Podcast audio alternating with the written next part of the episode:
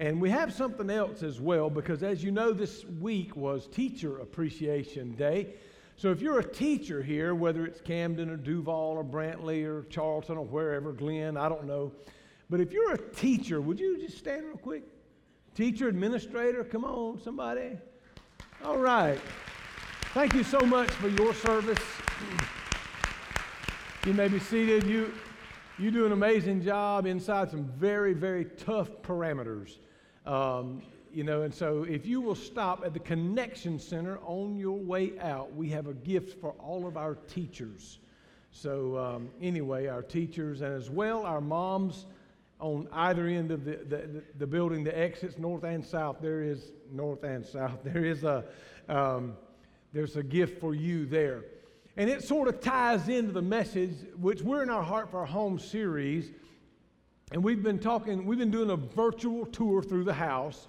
Started out in the living room. I don't know why I didn't start on the front porch where I'm going today, but I didn't start it. Brother Josh did. So, anyway, he started in the living room, and then I took us into the kitchen. And then last week we talked about the bathroom. That was a little messy. You should have been here. If you missed it, you ought to go to YouTube and check it out. But it was a great time together we had. and then today, I want us to talk about the front porch. However, moms, in your uh, gift, it's basically a set of measuring spoons. And what do you do with measuring spoons? Well, you dip ingredients that goes into chocolate cakes or whatever. I don't know. Chocolate cakes are a part of my past that uh, I could sing the song Precious Memories, I guess. If you're married to Kelly and she says your sugar's too high, I just take it that I'm too sweet. But anyway, been Cadillacing along pretty good though since I've been eating cabbage and lettuce and tomatoes and it was very difficult the other night. We went to Logan Steakhouse, and uh, man, I ordered me a nice steak. And the guy said, "Would you care for some of them rolls?" And I was like, "Yeah, yeah, yeah." And Kelly said, "No, no, no, no, no, no, no, no rolls." I'm like, "Man, I don't even come to the steakhouse for the steak. I come for the rolls." But I said no, and man, it was tough. But anyway, that's another time and another place. But let me talk with you about these measuring spoons that you're going to get because I want to sort of loosely base my message around some of that. And because I want to talk about the recipe for a great home. now, we have already talked about the difference between a house and a home. Because you can build a house with a little bit of money, uh, you could build an elaborate place with a lot of money. And just because it'll keep you out of the elements of the cold and the hail and the rain, the snow, or whatever, that doesn't make it a home. A house is not necessarily a home. And then I shared with you, in order to, to be a real home, we had to have the love of God there. Because it, it could be a home and be very quaint, very small, very dainty, almost nothing. It might not even cost much money, but yet you've got the love of God. Yet you've got the love and kindness and the fruit of the Spirit and all that stuff. And therefore, you have a home, though it may be a meager home by the world standards, it could be a great home by God's standards. Amen? So, anyway, but some the recipe to, to getting there. Now, this is not complete. But one of those spoons says a heap of love. Now, you in the South, you know what a heap is, right? A heap of love. Uh, I think about the love that is bestowed upon us. The Bible says, Greater love uh, has no man than this, that he would lay down his life for his friends. Years ago, I wrote a play, a drama that we carried out about five years in a row on Easter. It was called No Greater Love. We had a large cast and we spent a lot of money in putting that production on, had a lot of people come to the Lord. But what it showed was that there's no greater love anywhere than the love that God demonstrated Romans 5 and 8 says, God put his love on display. He demonstrated his love to us that while we were yet sinners, he sent his son Jesus to die for us. Amen? Well, let, let me tell y'all something real cute before I dive on into this because this happened with my grandson, my oldest uh, grandson, Micah. He was with his mom this past week and he had a video game that wasn't working. And so he said, Mommy, would you pray for my video game to work. So Chelsea grabbed the video and she prayed, Dear Jesus, please help this video work. And he just popped it right in, the game it was, and it didn't work. So he popped it right back out and he prayed. He said, God, please let my video game work. And he put it back in and it worked. He said, Mommy, we have to pray to God. Praying to Jesus didn't work. Mother's Day, I thought you might like that. But anyway, so uh, we got to have a heap of love. And then them spoons has um, a, a, dash of kindness. Let me define kindness. You know what kindness is? Kindness is not something that you conjure up or I conjure up. Some people can fake it for just a little bit, but if you're around them long, you, you, you know, we know that you're faking it, that you're not really kind. Kindness is one of the fruits of the Spirit that is uh, it's generated by the Holy Spirit at work in us, causing us to be good to people that's not necessarily good to us. Causing us to be good spirited, to be kind hearted to those who are not necessarily kind hearted to us. Amen? And you can try to turn over a new leaf, but it won't work unless the Holy Spirit's there providing that tenderheartedness and that kindness. And so a dash of kindness and then a pinch, just a pinch of patience. Now, let me, let me run ahead of myself real quick. You don't have to get there yet, but in Lamentations 3 and 25 it says, The Lord is good to everyone that trusts him. So it is best for us to wait in patience, to wait for him to save us, and it's best to learn patience in your youth. Some of us missed our window. Are y'all with me? I had a rare opportunity uh, the other day to go fishing with my oldest son, Adam, and I hadn't been fishing with him in years. And um, I, I, sold my boat and all my fishing stuff. I, I, hadn't done it, and I just just hadn't in a while. But I had an opportunity to take him fishing the other day, and it was actually yesterday, I believe it was. So Friday night, I had gone down to the hospital in Jacksonville to see a baby, and on the way back, I said I got to stop and pick up a rod and reel because I ain't even got nothing to fish with anymore. So, I, you know, so every fisherman, you know, knows what a Zebco 33 is. Probably one of the most popular common man rod and reels. So anyway, I go into to a Walmart, not ours, but you know, just suffice it to say, and so I go back there, and Kelly picks up a couple odds and ends. You know it is. You go to Walmart, you have to spend at least fifty dollars. There's no other way about it. But um, so she picks up a couple things for the house, and of course I got to get some test strips, you know, to see how sweet I am. But anyway. Um, So I go over and pick up a Zebco 33 Authentic. They got two of them. I look at it. It says $29.97. Sounds like my plan. I grab it, go to the register. And man, everything rings up. And Kelly's got about $10 worth of stuff. And when they scanned that rod and reel, it rang up $198. And she said, and your total will be $227. And I looked at her, I said, man, whoa, whoa, wait a minute. She said, $227? I said, you mean the rod and reel cost $198? I said, there ain't no way. She said, well, let me scan it again. Scan it. Yeah, that's right. And I said, ma'am, I'm going to tell you, all of them back there at Walmart don't cost $198. I said, if this thing cost $198, it would have been in a glass case back there. I had to get a key.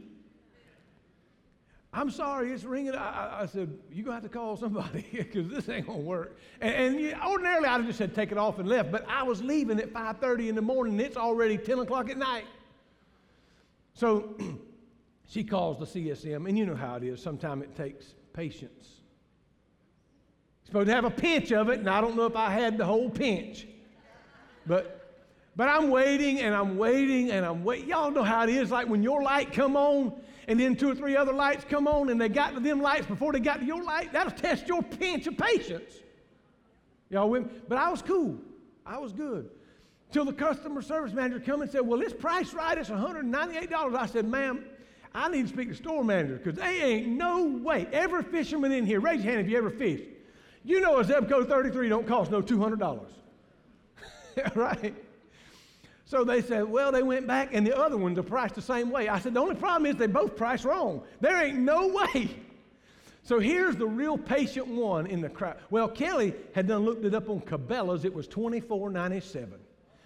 So while I'm making the case to the CSM, if it's $24.97 at Cabela's, I'm at Walmart, dude. Come on. A dear lady, probably mid 60s, back here behind me I don't know why. See, there was people from here to the door in line. You know how it is if you ever got to get a price check. Anyway, I felt terrible. Woo, man, I ain't even got my parachute. I was about to go. But anyway, so here I am, and uh, the lady behind Kelly, she just pulls up and says, Hey, Walmart.com, it's 1998. Didn't even need to. Didn't even need the CSM. We done got it figured out on Walmart.com. Picture and everything. Zebco 33 Classic. Amen. They settled that thing right there. They just charged me to 1998 and I was happy. But my pinch of patience was almost gone. so in your little spoon set, you need a pinch of patience and a heap of love, right? And you need a dash of kindness and a spoonful of laughter. Spoonful of laughter. Now let me tell y'all something. You know what the Bible says about laughter? A merry heart does good like a medicine. Now, some of y'all believe in that medicine. You're taking that cholesterol medicine every day, that sugar medicine every day. You're taking all of this and all of that. The Bible said if you can laugh, and sometimes things are so, so bad, you, you just need to laugh because you don't want to cry. You ever been there? Sometimes you might as well just laugh because you, you feel like cussing, but you might as well just laugh. Uh, because Christian ain't supposed to be cussing. Y'all with me? Say amen. And so now, laughter is an amazing gift. The Bible says, Blessed are they that weep, for they shall laugh.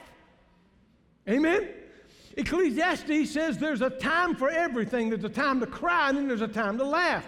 Charlie Chaplin said, A day without laughter is a wasted day. He said, Life is better when you're laughing. He said, There's Nothing in the world so irresistibly contagious as laughter and good humor. It reminds me, two years ago, not last year, year before, I was in Guatemala. Now, you ought to see us in Guatemala. How many of you ever been on a mission trip with me to Guatemala? Let me see hand real quick. Is there anybody in the room? Nobody. I tell the story how I want to then. Now, anyway, now I was in Guatemala. I had 12 I was part of the 12, me and Kelly, so there was 10 others beside me and Kelly. We're in Guatemala, and as you know, they drive like absolute nuts down there. Some of y'all kin to them, right? but anyway, we're, we're there, and we've worked hard this day, and we're going somewhere to eat this night, and, and we get in the van. Now, listen, they got a Toyota van. Now, you know, that's built for little people anyway. And they crammed us all in there. There's 12 of us in this little van.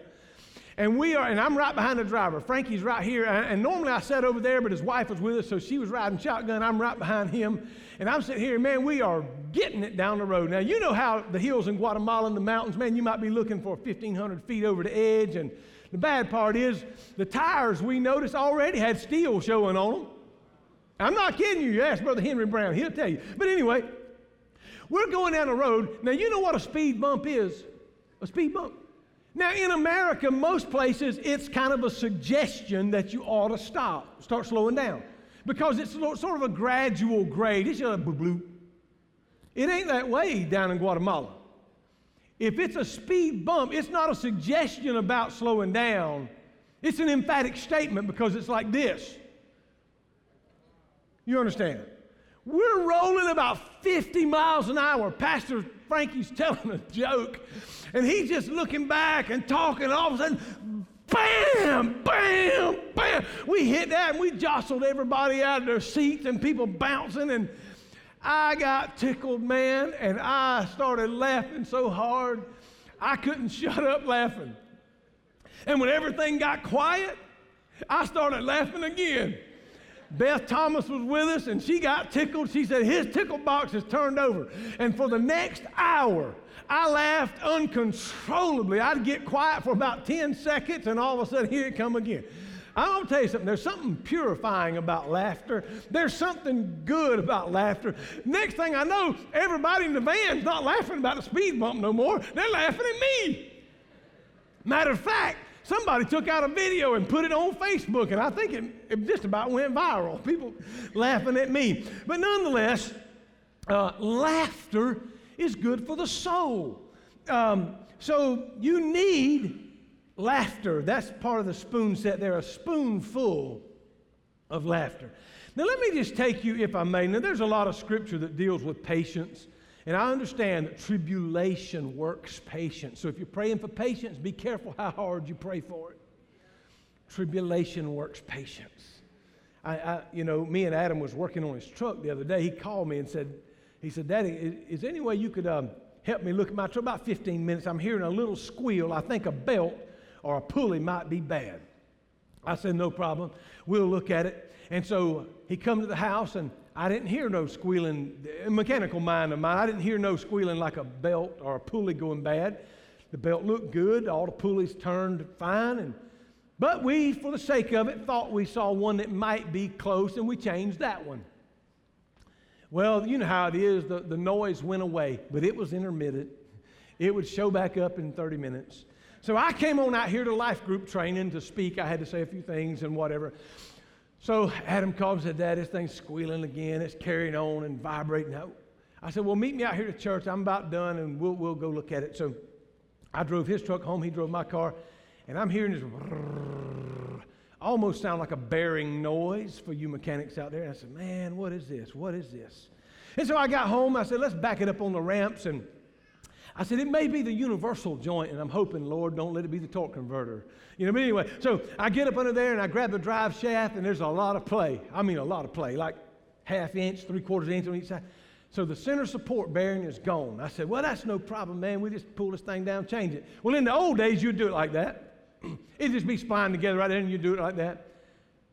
This thing is yoked together with another universal joint and a bearing pressed all up on it. And all of this stuff. And some of you mechanics understand you take that stuff down, you better had marked it on this end and in the middle and on that end because it is balanced by the drive shaft. And if you get it out of balance, you will think you're riding in a buggy when you put it back together. Are you with me? So, and then another thing that just sort of tested my pinch of patience. Because we got that thing all apart we replaced the U joints in it. We replaced the center support bearing. Adam took off work. I mean, we spent three or four hours. We got this thing all back together. Said, let's go on out there and dry fit it before we go get some lunch. We felt pretty good about ourselves. I bolted up the transmission end of it real easy, got right there, center support got right there. Adam said, Daddy, I'm having a little bit of problem back here getting this bolt in. You know why? This forward shaft and the aft shaft are splined together, and we're one spline off. You know what that means? Oh, yes. Unbolt everything, take it back to the shop, press those universal joints in the middle back out again, pull that yoke with the gear puller back off again, and spin that thing one tooth and hope you got it right. Are you? It's sort of my pinch of patience with, but but but we got there. Are y'all with me? Say amen. But, uh, but, but that's another thing about laughter. When we looked at this thing, we decided we might as well just laugh about it because what we're going to do, cry? We still got to put it back together. We still got to get it done. And so Anyway, I got to get y'all to the front porch, man. This is what we're supposed to be talking about today. Lord, have mercy. Where's time going? So let me say this. We talked about the living room, we talked about the bathroom, we talked about the kitchen and all this. But the front porch is where we normally, well, there are some people who, who, who go through the back door all the time at their house and their friends come through the. But anyway, let's just assume you come to the front porch. Let me say this. Kelly's talking about building a forever home, and here's what I know. I don't know if it's here, if it's there, where, but I do know this. It'll have porch around at least three sides of that building. in the old days, they had big porches. How many of y'all was raised in a house with a big porch? Huh? I guarantee you, those who are older or older than me, 51, those who are older, you had a big porch. I don't know why. Friends come over and you just sort of hung out on the porch. Huh? You know, and at Harvard, you know, the porch usually was a, represent, a representative of a rest, where you sort of sat there and drank some sweet tea, back when you could drink sweet tea, or lemonade, or whatever. And but on the front porch, it was usually shaded and all this stuff. But in a harvest time, you know, harvest time, ooh, child. The front porch would have a pile of corn right here, pile of butter beans right here, a pile of peas right here, some okra over here. Y'all understand? And you know what you did? You sat in them chairs right there, and your daddy and mama said, We're going to shell them till they shelled. Huh? We're going to shuck it till it's shucked. Huh? We're going to peel these tomatoes until they all get canned and put up. And that's what we did. And so, man, it was tough right there on the front porch, but usually neighbors would come and these neighbors helped you put yours up and you helped them put theirs up. And that's what it was. So I just want to make a little observation about the porch. Uh, it's where we kind of gathered. Something else about the porch, if you could imagine walking up to, well, see, there we go right there. Right, right behind that heart is probably a door or somewhere there, there's an entryway into the home. And that's kind of what I want to talk about for a moment is that entryway that's right there at the house and the front porch. A lot of things happen right there. Some people go to the mailbox and they stop right before they open the door and they read the mail right there. Some, some of them have good news. If Ed McMahon brought them a big check from the Publishers Clearinghouse, you know, they probably jump and shout and rejoice. On the other hand, if there's a certified letter that says they're coming to get your car because you hadn't paid for it, you might have problems right there. You might even make that an altar right there. I don't know. But nonetheless, right there at the entryway is, uh, you know, it's a tough place. Some people walk out that door every day and take it for granted. But let me say this sometimes they walk out that door and later that day or the next or three or four weeks later, they're rolled back through that door in a wheelchair. You know, always we think we're going to walk out, we're going to walk in. That's not always the co- case. I got a cousin that's three, three years older than me, had a massive stroke two nights ago. I don't know if he'll walk back through that door or not. Um, so sometimes people walk out that door for the last time and they don't know that that's it. But it's also the threshold of new life. Uh, some of you know Chantray and Ashton Hall. Uh, she's a member of our uh, praise and worship team, and uh, Ashton went to school with my daughter Carly, and uh, they've been here at the harbor. They had a brand new baby boy uh, a day or so ago, and I don't know if today will be the day, but at some point they'll bring that baby home, and you walk through that door for the very first time. And that just shows, I mean, that's that baby's introduction to this is home, this is life, this is how it is. Now, let me go a step further and say that at that door, certain people need to stop and not even come in your home. Mom and dad, let me be the first to tell you there's certain kids that, based on their life and their, what they're doing, don't necessarily need to come through that door. Not that you hate them, but that you don't want your kid to be associated with some of the things that they're doing. Not that you don't love them, not that you don't pray for them. Everything that walks through that door is not that great. Are you with me? Say amen. Amen. So, so let, us say that there's certain people probably that should not come through that door because they're bad for you. Listen, you're one of two. You're the influencer or you're the influenced. And lots of times people are easier influenced than they are being the influencer. And sometimes people you, hey, let me just say it like this and I'll move on. Show me your closest friends and I'll show you your future. Show me your closest friends, and I'll show you your future. And here's the beautiful thing about that, and I didn't intend to say this, but you're the only one who can do anything about that. You can change it. Salesmen, sometime right there at that door, they need to be turned around because you don't need what they're selling. You can't afford what they're selling. You probably don't even want what they're selling, but hadn't got the guts to tell them no. Hello? So, right there at that door, you just leave them on the porch. Huh? I can't do that. I don't need this vacuum cleaner. Don't even use the one I got. Oh, well, no, I'm, I was talking to these men out here, ladies. Y'all understand? so sometimes the devil comes knocking on that door and he's got some things. Now, I, I want to use that door as a metaphor for just a moment because sometimes he comes and it's not necessarily to that door, but he comes to the door of your mind and he's got attitudes that you don't need. Matter of fact, he's got attitudes that Christians would not tolerate, so you might have to check yourself. He comes to that door with some actions that there ain't no way you ought to be taking part in.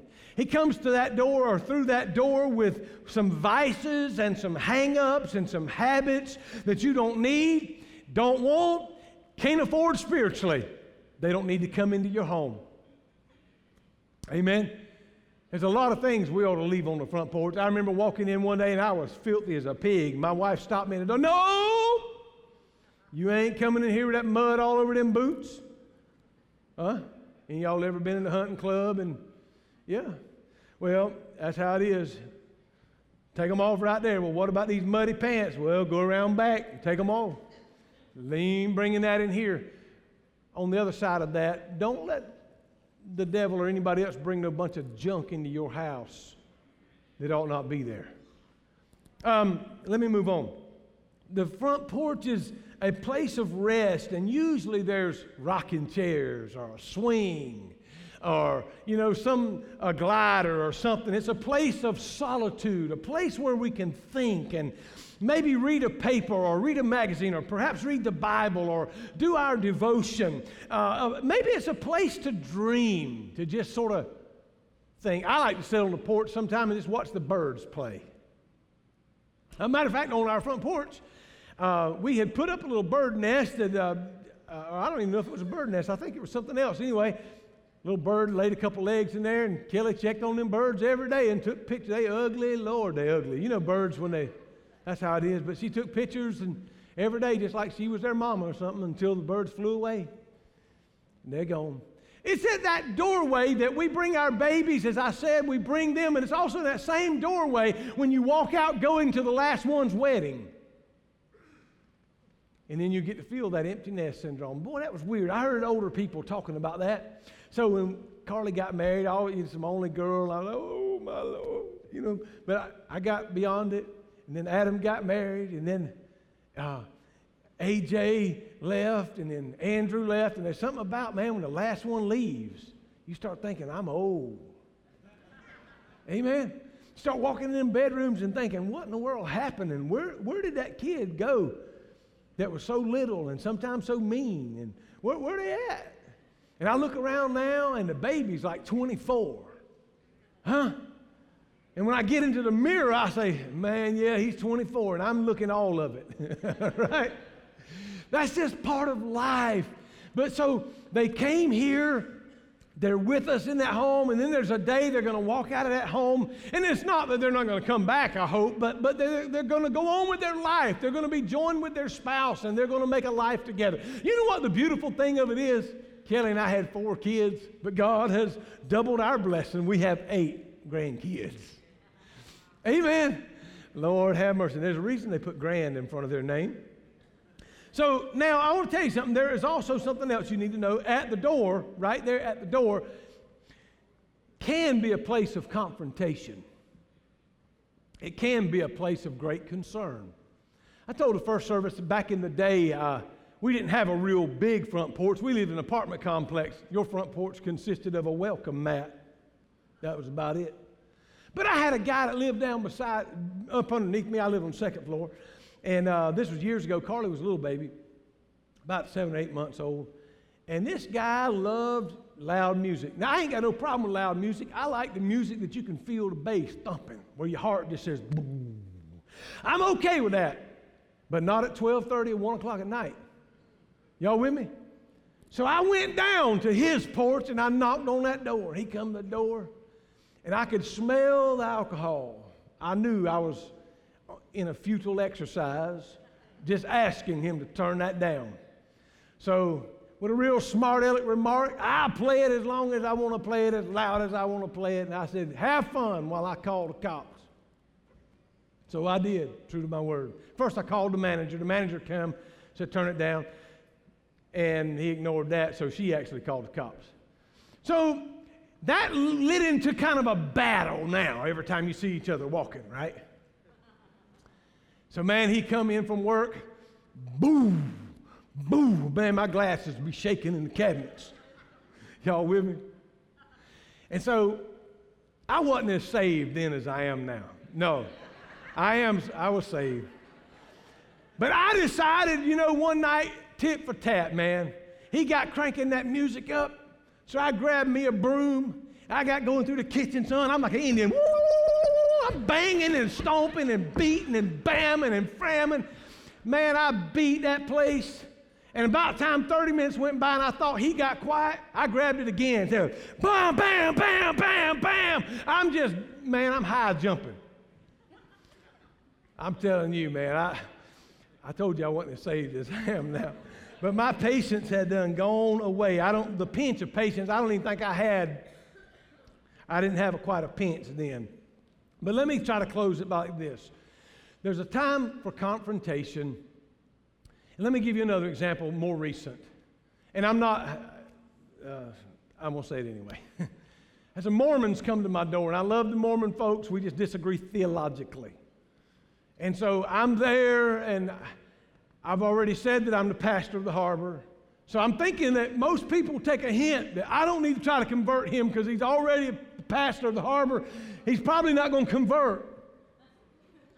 Man, these young guys, you know, they're doing their missionary work and just went on and on and on. I said, listen, brothers, the Apostle Paul said, if anybody brings you any other gospel than I have preached to you, let him be accursed.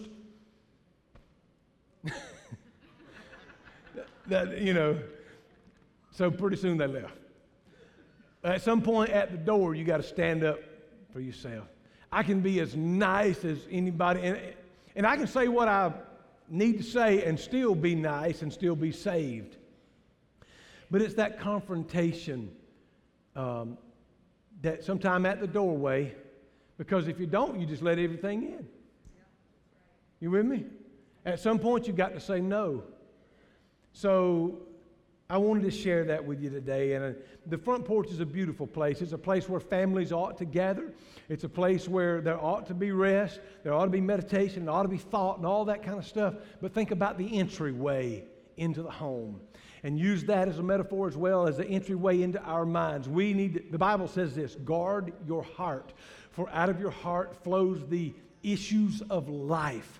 In other words, we need to take guard because all kinds of things can come if we're not careful. All kind of things can get in if we're not careful.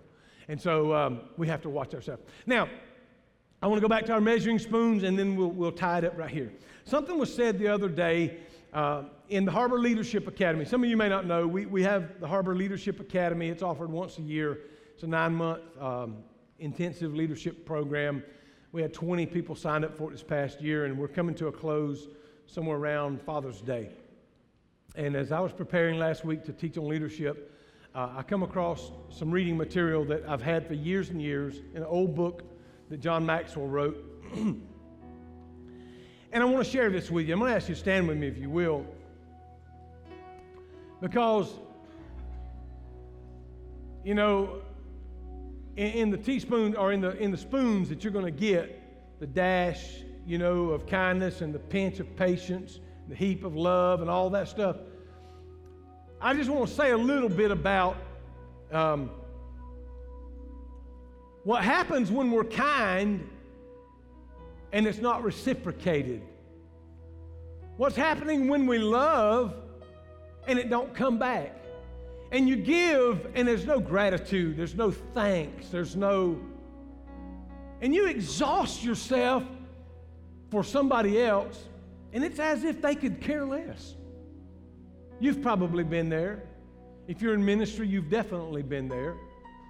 But here, I, I read something that John Maxwell wrote, and it so stunned me. I shared it with the leaders in the HLA, the Harbor Leadership Academy. I said, because this, this is going to happen. Here it is. People are illogical, unreasonable, and self centered. Love them anyway. If you do good, people will accuse you of selfish, ulterior motives. Do good anyway.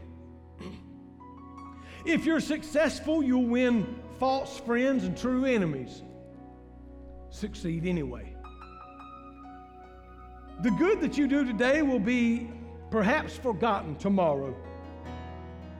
Do good anyway.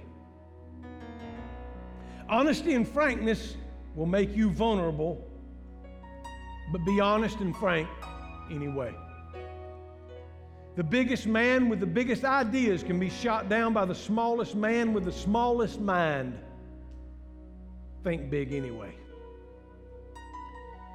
People favor underdogs, but they follow hot dogs. Fight for the few underdogs anyway. What you spend years building might be destroyed overnight, but build it anyway. People really need help, but they may attack you if you help them. Help them anyway. Give the world the best that you have, and you'll get kicked in the teeth. Give the world the best you have anyway.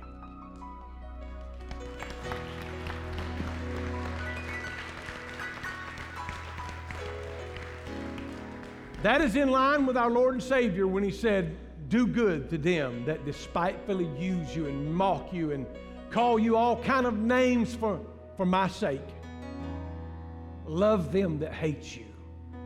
Do good to them that abuse you and say all manner of things against you. If they want you to go a mile, go two. Go above and beyond. Just because that's what I would do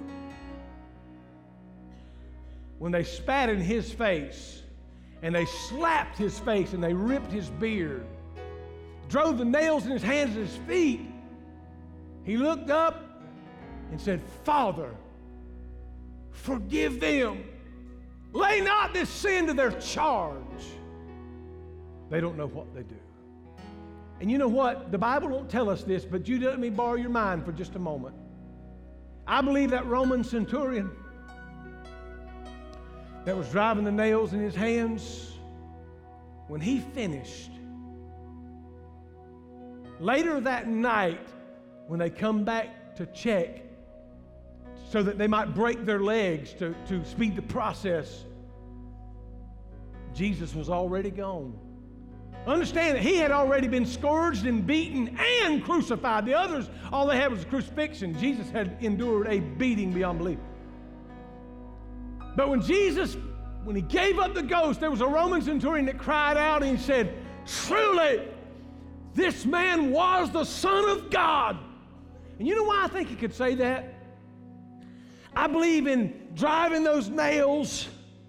When Jesus began to talk, I believe his eyes caught the master's and he looked into those dark brown eyes and never saw love like he saw there. But he had a job to do, and he done it anyway. But what Jesus was saying was, I love you in spite of the pain you're inflicting on my body. I love you in spite of you carrying out Romans' rule. I love you in spite of all this that you're doing. Love them anyway. Succeed anyway. Build it anyway. That's the recipe for a wonderful home, for a happy home. There's going to be hard times, there's going to be difficulties. There's going to be setbacks. Get up again. Anyway. Try again. Anyway. Love anyway. Succeed in spite of what the world said.